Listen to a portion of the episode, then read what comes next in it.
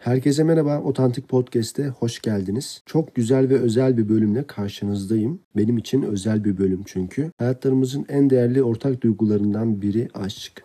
Ve aşk uğruna binlerce destan ve efsane günümüze gelmiş. Belki de en bilindik olanı Leyla ve Mecnun'u anlatacağım sizlere. Fakat hikayeye gelmeden önce hikayemizin asıl kahramanı aşktan bahsetmek istiyorum. Aşk dünyanın en karmaşık ve aynı zamanda en yüce duygusu bence. İlk hissedildiği zaman büyük bir mutluluk hissettiriyor. Fakat sonrasında zorlu dönemlerde yaşatabiliyor ve orada gerçekten büyük acılar hissedebiliyoruz. Peki aşk ne? Biz neden aşık oluyoruz? Aşık olduğumuzu nasıl anlarız? En çok merak edilen bu özel duygu için bilinmesi gerekenler var tabi. Bilimsel olarak insanoğlunun devamını sağlayabilmesi için en önemli dürtü aşk. Özellikle baktığımız zaman duygusal bir temele sahip olsa da aşk bilimsel olabilecek bir duygu. Bizim aşk olarak tanımladığımız o inanılmaz duygu aslında bizi üremeye iten bir içgüdü gibi düşünebiliriz. Bu arada tabi biz bilimsel diyoruz ama manevi yönden üstün aşklar da var. Ya da kişiye duyduğu aşktan birden manevi aşka geçenler var. Bunlar konu dışı. Biz şu anda genelden bahsediyoruz. Tabii bugün bahsedeceğimiz hikaye de manevi yönden üstün aşklar kategorisinde olacak. Belki siz de bugüne kadar böyle bir aşk yaşamış olabilirsiniz. Peki aşık olduğumuzu nasıl anlayacağız? Bunun için bir fiziksel durumlar var mı? Tabii ki var. Bunlar tamamen bugüne kadar gelmiş araştırmaların sonuçları. Kişi hoşlandığı birini gördüğü zaman kalbi çok hızlı çarpıyor. Avuç içleri terliyor. Enerji bir anda yükseliyor. Yerinde duramıyor ve eli kolu sabit duramıyor. Sürekli bir hareket etme güdüsü oluyor. Konuşurken ses yükseltiyor ve aşırı kahkaha atıyor. Göz bebekleri büyüyor ve yüzü kızarıyor. Bir tane madde eksikliğini fark ettiniz. Midede kelebekler uçuşması. Bu ne demek? Arkadaşlar bu tamamen mide ağrısı. Çünkü aşık olduğumuz zaman belli yüksek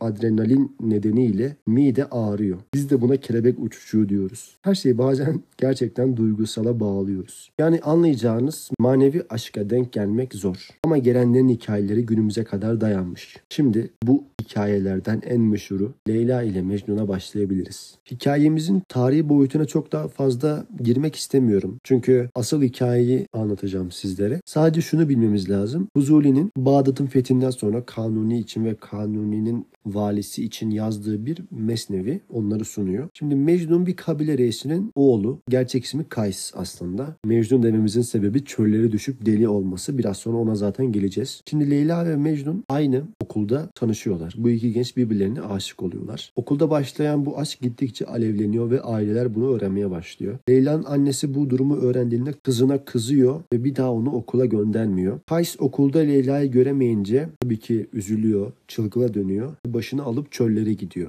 Çöllere gittikten sonra da Mecnun diye anılmaya başlıyor. Mecnun'un babası oğlunu bu durumdan kurtarmak için Leyla'yı istese de artık Mecnun'a Leyla'yı vermiyorlar. Çünkü Mecnun'a deli diyorlar. Çöllere düşüp tek başına dolaşan bir gençten bahsediyoruz. Ondan sonra tabii belli bir süre bu devam ediyor. Leyla ailesi onun artık hiçbir yere çıkmasına izin vermiyor. Fakat Mecnun başını alıp çöllerde dolaşıyor. Bir süre sonra Kays'ın babası Kays'ı iyileştirmek için onu Kabe'ye götürüyor ve orada Allah'a dua etmesini istiyor. Tabii duaların kabul olduğu bu yerde Mecnun kendisindeki aşkı daha da arttırması için Allah'a dua ediyor. Bu dua sonunda Mecnun'un aşkı daha da çoğalıyor ve bütün vaktini çöllerde geçirmeye başlıyor. Diğer tarafta da Leyla da bir aşk ızdırabının içinde. Tabii bir zaman sonra yaşı geçmesi sebebiyle Leyla'yı İbn-i Selam isimli zengin bir itibarlı bir adama veriyorlar. Ancak Leyla kendisini bir perinin sevdiğini söylüyor ve bir yalan ortaya atıyor. Bunun sonunda İbn-i Selam da Leyla'dan uzak duruyor. Mecnun çölde Leyla'nın evlendiğini arkadaşı Zeyd'den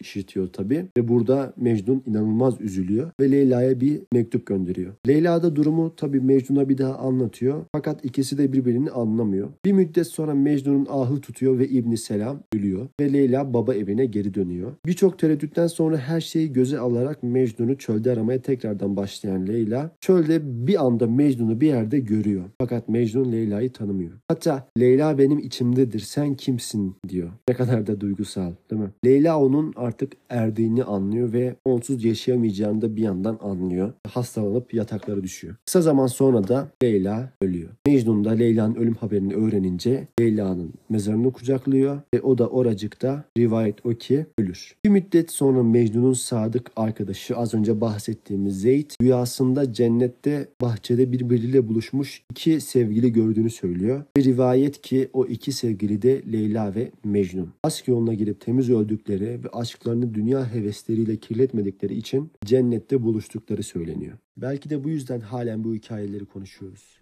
Kavuşamadıkları için. Rivayet o ya, cennette kavuşmuşlar zaten.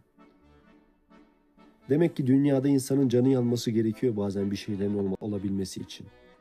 Mecnun'un yandığı gibi. Fakat Fuzuli'nin bu güzel sözüyle bitirmek istiyorum. Boş yere canı yanmaz insanın. Ya bir eksiklik vardır geleceğe dair ya da bir fazlalık vardır geçmişten gelen.